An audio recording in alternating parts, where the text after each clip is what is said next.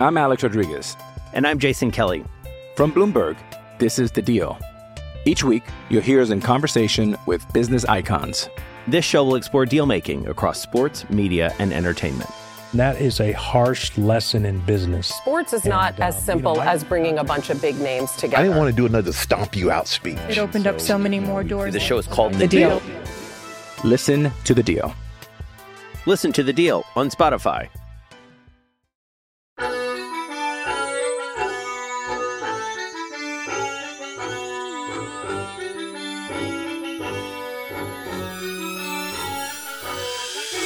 To another edition of the Cyclone Fanatic podcast. It's eleven twenty on a Monday morning. There's only one reason that we would be in the Cyclone Fanatic Carl Chevrolet Studios at eleven twenty on a Monday morning. It's football and random things. It's E one or S three E one. S three E one, correct. So I got to start counting them now. I mean, the total volume. We can keep counting total volume. I'm not going to do it like that. I'm just going to keep doing total volume probably. Fine. You keep it's doing a lot that. Easier to do you know, it that I'm, way. I'm going to start counting like that. Okay. Yeah, I mean, if you want to say S three E one, then more yep. power to you, Jeff Woody. Yep. It is. It is more power to me. Want I, I don't want that. I don't want more power. Not on this podcast. This I, podcast is at its best because... I don't think we want you to have any more power. This podcast is at its best because I'm free to be the butterfly that I am in my soul. I don't have to be bound. Can you stop for two seconds, please?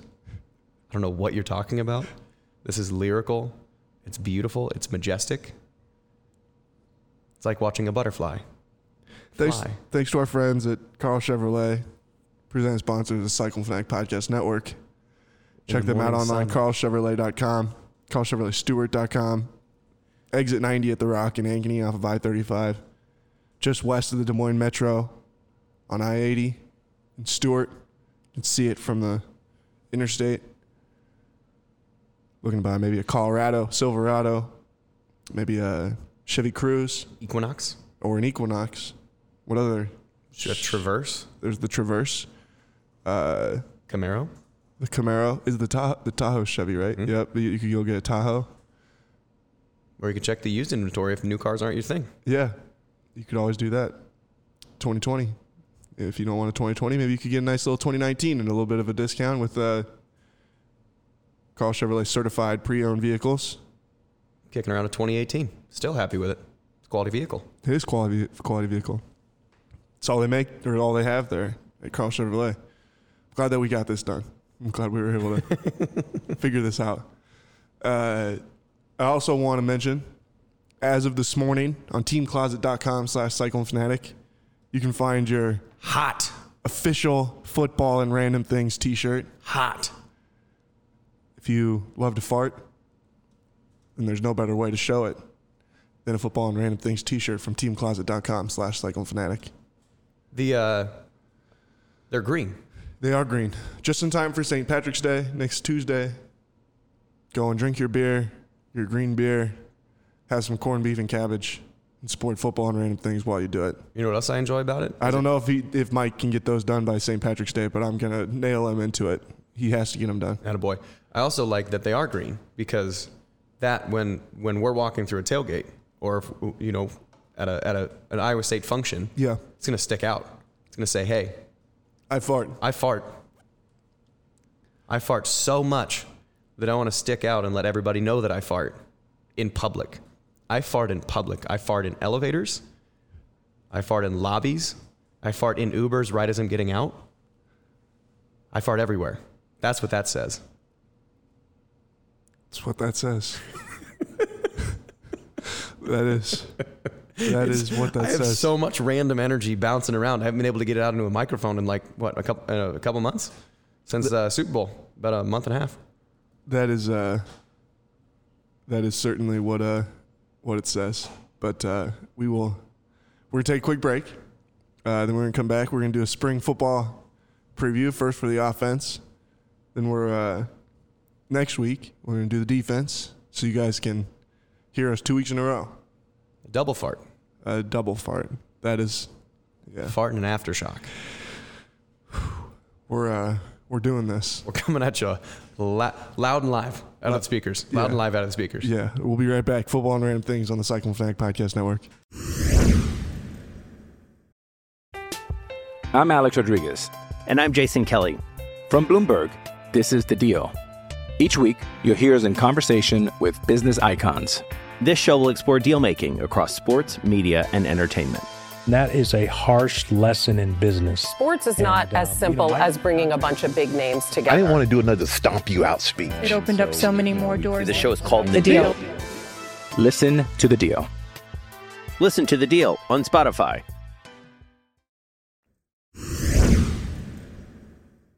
Welcome back to Football and Random Things on the Cyclone Fanatic Podcast Network.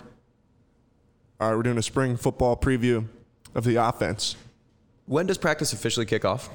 Two weeks from Tuesday. Cool. It's soon. The twenty-fourth. It's soon of March. But it also feels uh, if you're in, if you're in it, this first eight weeks or so of the semester are like the longest eight weeks of your life. Yeah. Like February is probably. I think February is the worst, and I don't mean worst in the sense of most irrelevant. Worst is in physically the most demanding month of the year, because it's the time when there is the least amount of risk just on a calendar. So, like, if you think about it, your first game is in August or September. So you're at least seven months out from that. Um, and you are also clear enough from the football season to have built some kind of strength base to do something. So February is the month where you can really kick strength and conditioning hard in the ass. So that's when your your highest amount of sprinting is, your highest amount of cutting, change of direction, your like the it, it's the it's part where you can have a lot of fun with, like, you know, the weird shit like flipping tires and stuff, but um, it is also where if you're going to get a soft tissue injury, it you know, pull a hamstring, strain a calf, whatever. Those take a long time to recover from, and it's obviously something you don't want. But if you're going to get one, you're going to want to get one in February, because it allows you to recover, you know, maybe skip spring ball just for this, you know, which would be, again, really bad for your own prospects unless you're Brock Purdy and you kind of know what's happening. Um, but you have, then you could recover and then come back for summer, and then you can still get good training in in summer, and you're not that far behind. So this is, February is the darkest time. Like, that's when you're, all the conditioning stories of you hear, whether it's, a, I'm sure at Iowa State and, and and every other place around the country, you hear their fourth quarter drills or their, you know, their their overtime drills or whatever you want to call it, name that thing, of just the mental toughness building, grind you into the mat style tough winter workouts. That's February. So it feels pretty quick. Like, football just ended for us because, you know, we'd look back in the Super Bowl five weeks ago or six weeks ago, and you're like, oh, wow. Cool, spring ball's right around the corner. But, man, if you're in the weeds, that's such a long time. Every week is like three months in your head. It is a long time. I can just hear, like, the the like P T S D in your in your voice. It's actually it's fun, but, man, is it hard. Like, the lifting part, I mean, clearly I don't mind exercise. I that's what I made that's what I put my financial future in, is exercise and fitness and stuff. So I don't mind doing it. But it's sort of like eating. Like, I'm sure you genuinely enjoy eating. But imagine telling you that you have to eat four times a day. And when you eat, you have to eat three Jimmy John sandwiches per sitting. Pretty soon, like right away. I don't away, like Jimmy John, so. Right away, you're going to be like, man, this is fun. But then when you're full and you're like, hey, you got to go. Three sandwiches now. Then the the joy of the thing pretty quickly becomes, oh, I don't want to do this anymore. I don't want to do this anymore. And then you have to keep doing it. So that, to me, is like how I like spring condi- or winter conditioning is for, like, exercise. Like, I enjoy doing it. It's one of my favorite things to do. But at a certain point during that time, you're like, too much, too much. I don't want to no mores, too much. Uh, but you lived, you survived. And so that's where, yeah, that's where a lot of your ridiculous stories come from of, like, yeah, I remember when we had to do five thousand up downs or something. Like, that's where that comes from. Did you really have to do five thousand up downs? No, but that's a lot of up downs. We did.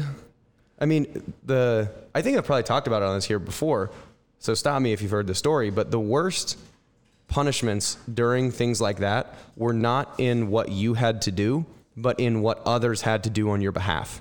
Like, that's the real yeah. insidious stuff. So, like, if you, let's say you, uh, I don't know, intentional screw-ups were way more punished than unintentional ones. Like, if you accidentally missed a line one time, uh, sometimes they'll give you a little leeway, especially if you are genuinely busting your butt. Like, the, if a strength coach sees it or, like, an assistant strength coach sees it, you know, they're going to hold you to an, uh, an objective bar. But, like, if you're busting your butt, you just accidentally screw up. Someone tells you to go left, you go right for one step, and then you correct yourself.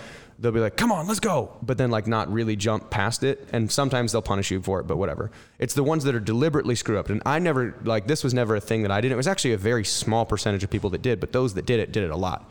Um, and the, so let's say you skipped a rep. Like, you deliberately, like, cut a rep. And, you know, not the miscounted kind of rep where it's supposed to be twelve. You did eleven on one set. You finish and you're like, shoot, I was supposed to do twelve. And you have that little panic attack. Not that. It's when it's supposed to be twelve and you do nine.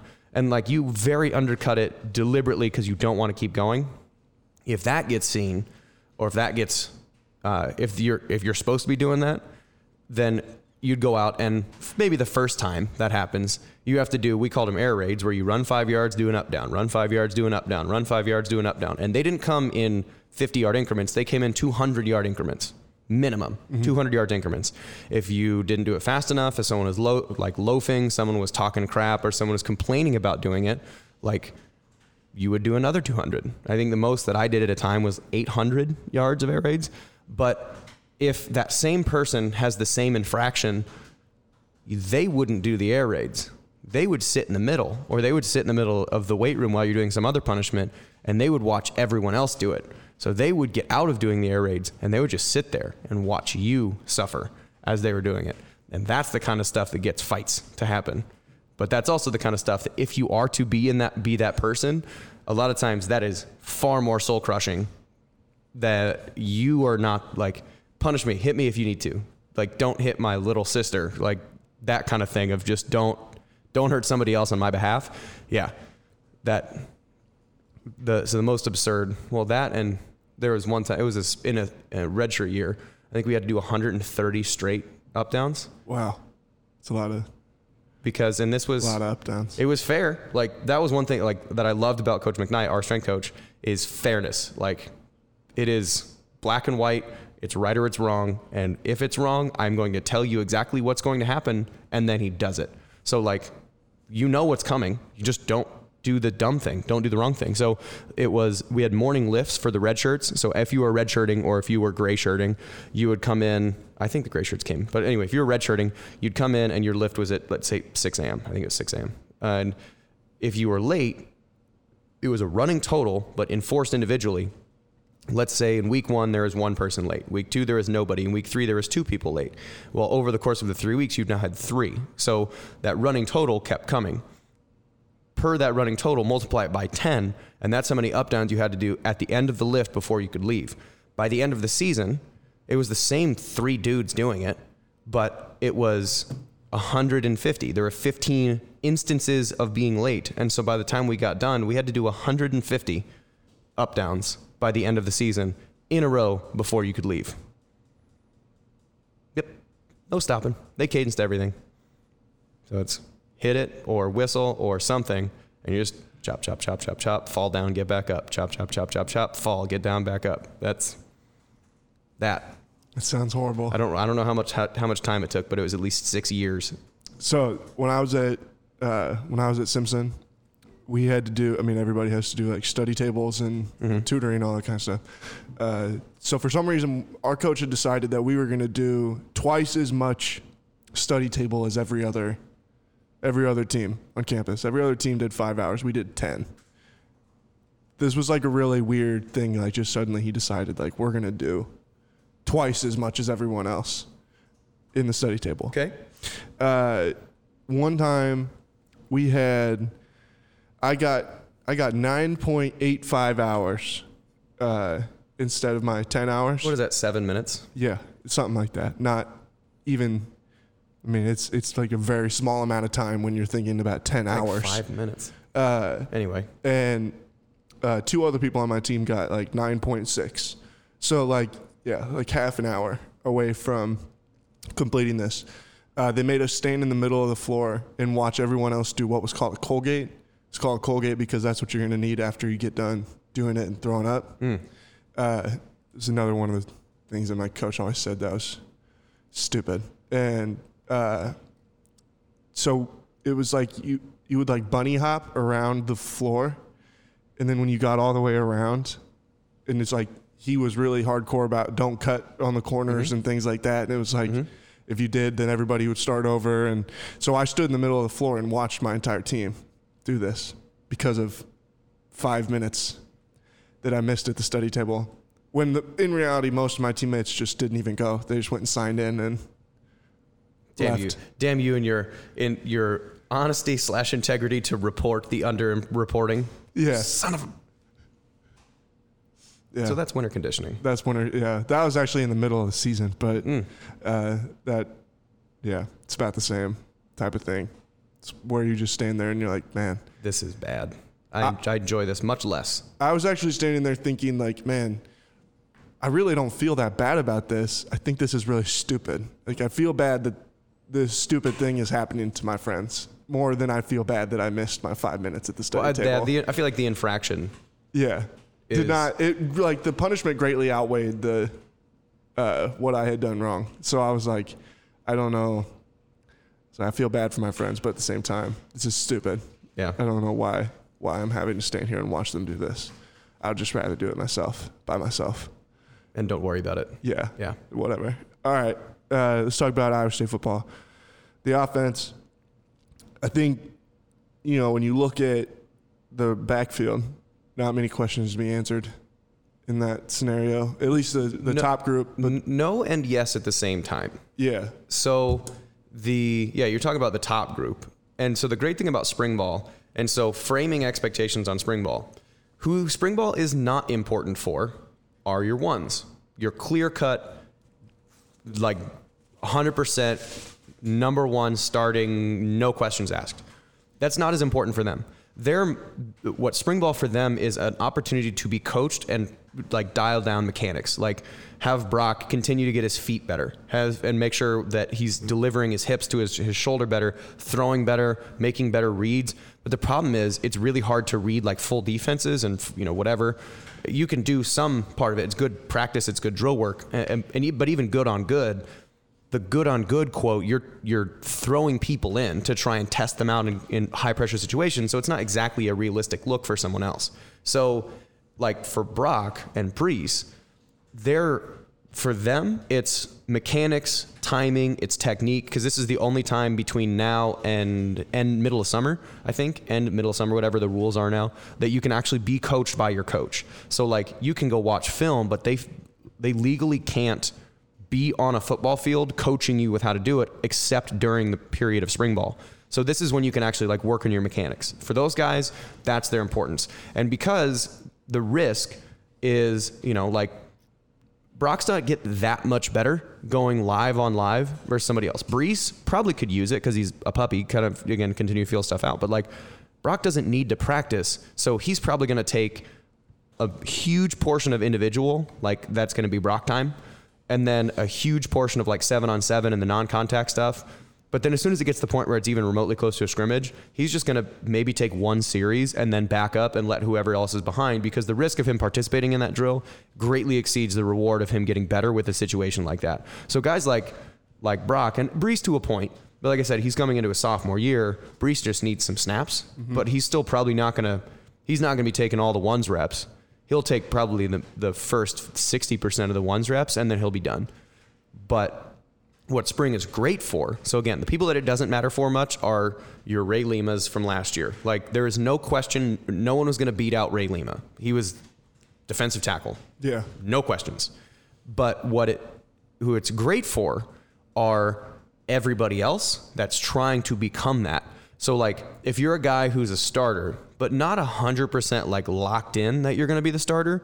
So, like, granted, if, like Tavon Kyle and Anthony Johnson at corner, those guys are starters, but they're not when you look at the team like, all right, lock them in, guarantee it, call it good. Like, they have super potential, but what if somebody else works their way in there's a chance they get beat out. So those guys need to hone a lot, and they need to have a lot of competition again. And you have access to getting coached, but you have to you have to earn your spot in it. Like you have to lock in, earn your spot, and those it's really good for them. It's also really good because so you, that trickle down of okay, let's you know you got Brock, you got you know fill in the blank, whatever other offensive positions like the tight ends. I think are probably pretty set. They kind of know what they're doing. They want to impress the new coach, but like.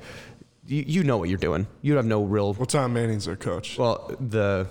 is the, Sorry, the new running backs coach. Sorry, yeah. I was thinking it was the new tight ends coach. Um, but, like, whatever. You have... You're trying to do a couple things, but between, yeah, Soehner and Allen and, and Kolar, like, they're going to do what they're going to do. It's just get better at what you do. Like, become better blockers, become better pass catchers, fundamentals and stuff. Um, but if you trickle that down, whoever is coming after that... Let's say, I don't know, the backup, whoever the backup quarterback is going to be, we have no idea what that's going to be. So let's take it into like the running back's room. So the running back's room, we know Breece is going to be the starter. Presumably Johnnie is going to be the backup. So when Breece takes his fifty percent of the ones reps, everything's one, two, three, four, five, whatever the depth chart is. But then when they pull Breece because they don't need to put him in live contact drills, then Johnnie in essence becomes the starter.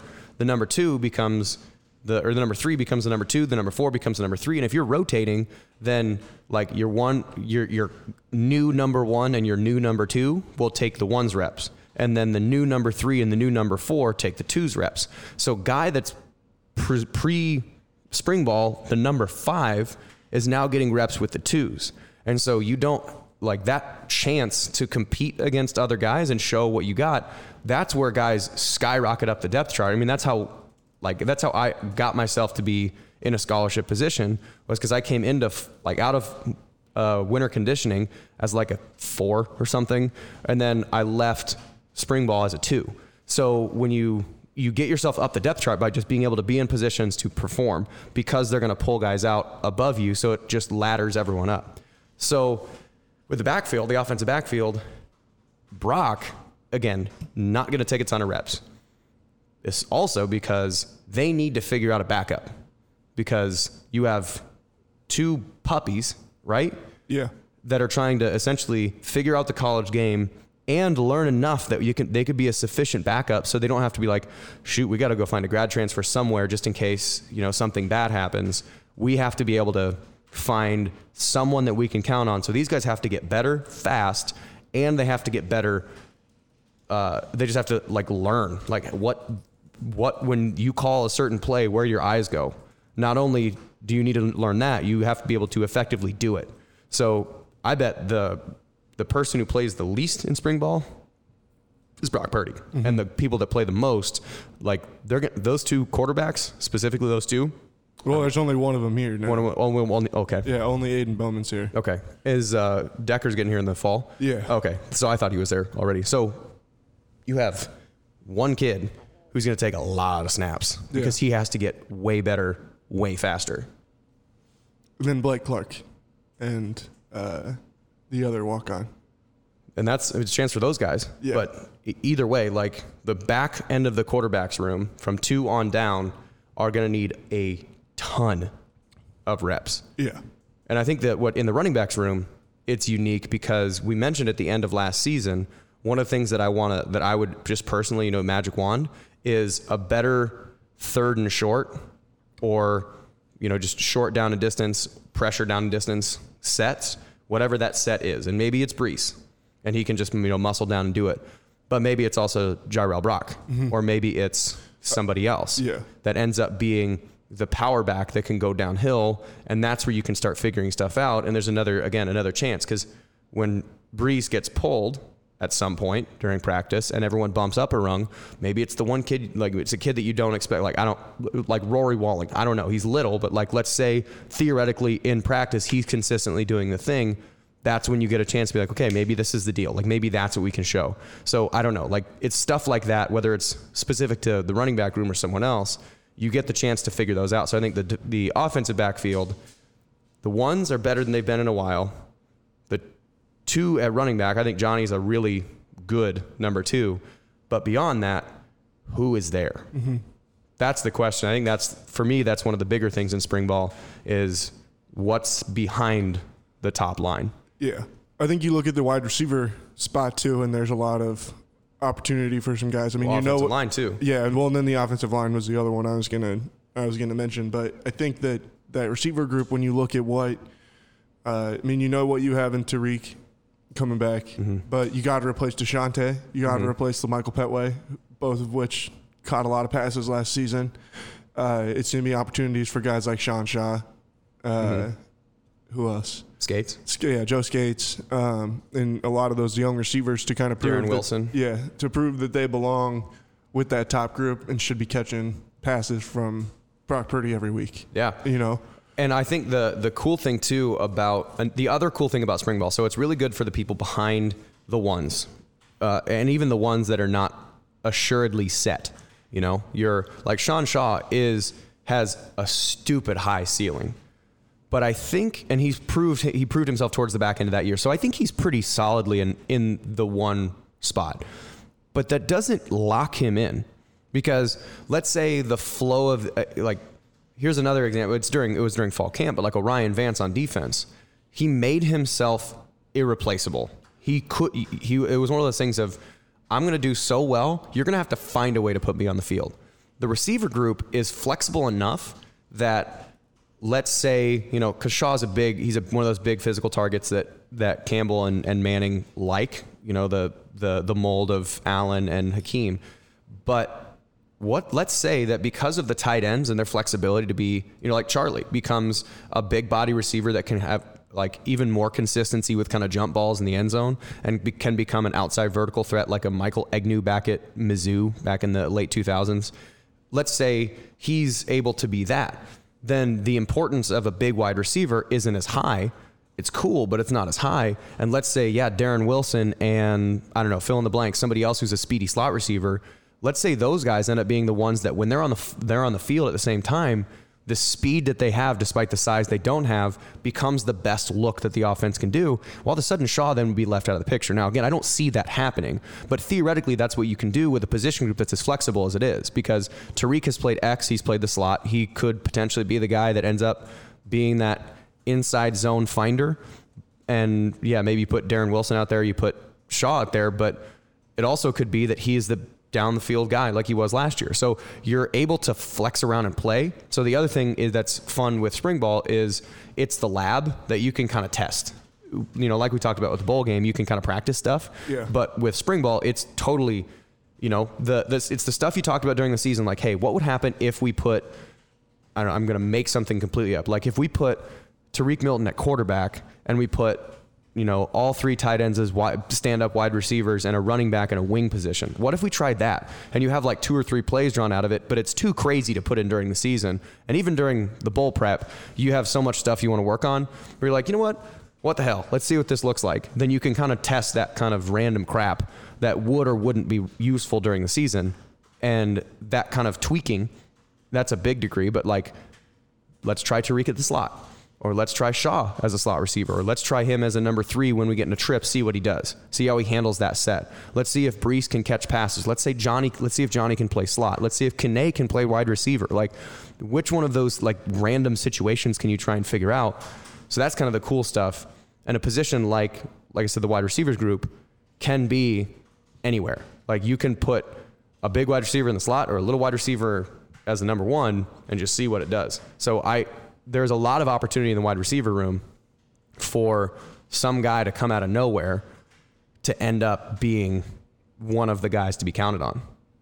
So then what is, what's going on in the offensive line room where you have basically three spots as starters up for grabs, but then everything behind them as well, well trying to kind of jostle position there? I think that, that it to me is the, is the more unique thing that Iowa State's recruiting has done, that you have talent everywhere, but now you have talent behind talent at a position like the offensive line that we've never, that's not really been a thing, you know, like if, if in years past you have like, let's say two offensive linemen go down because, you know, they, somebody rolls up on one and somebody else has yeah. a shoulder injury. Yeah. If you have to replace two offensive linemen, you're digging in the barrel for a position that you, you probably like the guy that's probably going to end up playing is, and I'll, like a guy like Jake Campos when he was a freshman or a sophomore, who was really talented, but really young and shouldn't have had to play that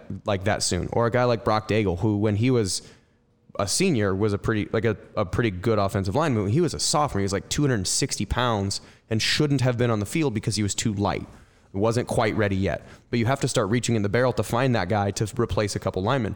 How deep is this offensive line group as far as quality, good enough players? Right. I don't know how, you know, I, I don't know if you have, you know, your All-Americans. There's no, they don't, there's no Colecchio Assemblees on this line, but there's also at least a, a fair number, eight to nine good players that you could put at any position.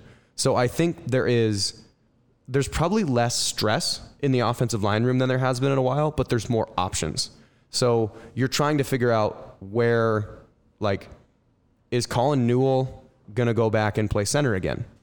Is he, is that where he's going to go? Or are you going to keep him out at tack, guard and tackle and find somebody else that's going to play center? Like, what look are you going to try? And I, I don't know what this coaching staff does.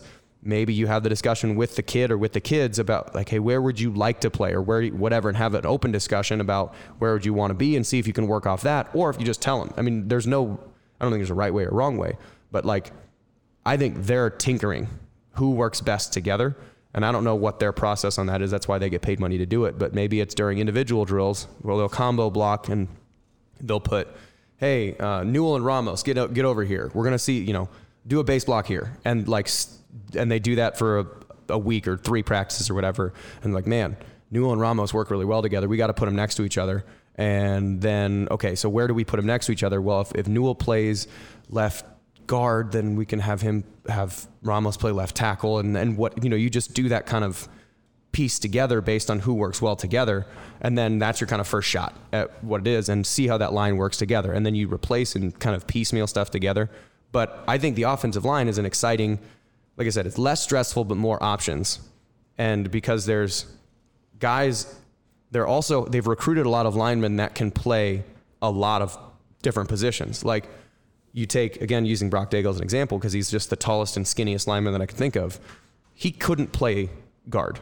Like he's too tall. His leverage, he would get, he he's, he would get popped up like by, uh, you know, a Ray Lima, a Jamal Johnson. If he were to go up against him, it'd be really hard for him to get his arms extended because his leverage, his advantage is getting those super long arms all the way locked out. That's what, I mean, K O is just super strong, but same way. Like he could end up playing guard because he was thicker, but you have arm length. You're trying to get someone locked out and then they're done. Well, Brock was too light in the ass to be a guard, so he couldn't have played in at guard. So you have a tackle and that's it. Whereas you have guys, I mean, Newell, how many offensive line positions did he play? Played tackle in high school. He played tackle in high school. He played center here and he played guard in the bowl game. Mm-hmm. So you have a guy that can play all the positions. And I would say like Ramos is the same way. I mean, you look up and down the roster, there's guys that can play guard, tackle, center. You have to have a very specific brain to play center, but like you can mix these guys so many different ways. It might be completely different than what you expect coming in. Like, yeah, maybe Colin Newell be, is your left tackle next, next season. I don't know the probability of that, but it's not out of the realm of possibility that that just ends up being the position that works the best with the line they have. Yeah. All right, man. You got anything else you want to say about the offense? Um, I, I'm excited to, I'm excited to see what they can do with their like X Factory guys, you know, like what other new stuff can you come up with your tight ends? And do you have a, do you have a way that you can get, um, and again, Kene has, he's that kind of en- enigmatic player where when he's able, when he's good, he's really freaking good. When he's bad, it's pretty bad. Like, is there a way that you can get Kene in situations where he is more good than bad? Is there a way that you can get Jirel Brock on the or on the field somehow? Maybe it's in two back sets. Maybe it's as a sort of Seenbuckner kind of role, but has more capacity to catch the ball or whatever. Like who? How do you get these these guys that don't need to be in a position on the field? You know, like maybe, yeah, you get a Jirel Brock as a fullback position that's back as a, you know, with um, Breece Hall. And then Charlie Kolar is playing the equivalent of an X receiver. And then like Chance and Soehner are down tight ends. And then you have Tarique Milton on the other side. Like maybe that is a look that ends up with Brock functioning as a tight end and Charlie functioning as a wide receiver. And the two tight end, the two other tight ends are true tight ends. And then Tarique's a wide receiver. Like maybe that's a look that you can get guys on the field with. And I want to see what that happens. Like, I want to see how, how guys like that work and piece themselves together. That's what I'm curious with. Yeah, just the experimentation mm-hmm. element. Of getting, especially if you can get number three on the field, he's a difference maker with his speed. But he's also a difference maker in the wrong direction when it's not done right. Yeah. So I stuff like that. Like, can you get him on the field? I feel like there's a what like I don't know. It felt like they've never really even put him in that many positions like to do well, prob- what he does really well. But it's also probably because there's a certain if you're not able to do something like like Tavon Austin is a guy that in this in that role, Tavon Austin is the quintessential peak example of what you can do with someone like that. Like stupid fast, dangerous in any position you get him with the ball. But he was a better route runner, a better true receiver than Kene is. He also had really good hands. Kene, probably not. So when he's on the field, it's not, hey, number one is getting the ball for sure, because he's good enough as a route runner, as a receiver, to not force you to always know that he's going to get the ball. And if he does, even if it is a situation where you're like, hey, number one's right here, then he could end up running a post route or a post corner or comeback or something like that, and it's it's open enough. Or even as a slot receiver, he could run a reverse. He could fake a reverse. You could do all kinds of stuff with him. Put him at tailback. Kene, I don't. It's probably that he just hasn't been able to pick up the, like the meant, like the the conceptual understanding of running routes because he's always been a running back. I wouldn't be able to do it. I mean, maybe I could mentally do it after a year or two, but you have to. F- that's something that just takes feel. Mm-hmm. Like how far away from someone do I need to be before I'm open? Like. Maybe he just hasn't been able to get that feel down. So when he's on the field, even if it's like, hey, just give him a reverse, like put him on the field and give him a reverse. Well, if you put him on the field and you only give him a reverse, the, you lose the, like the other team's super stupid athletic too. If you know where he's going, there's no advantage. So you have to, he has to be variety. I don't know. He has to have enough variety in his game to not be predictable when he does get on the field. And again, slot receiver, vertical threat, running back, second running back. I don't know. But a way to kind of make it work with that kind of athleticism. Definitely. All right, man. We'll talk to you next week about the defense. Sound good? It's almost here. All right. We'll talk to you guys again soon. Thanks, everybody, for listening. It's uh, It's been Football and Random Things. Have a great rest of your week.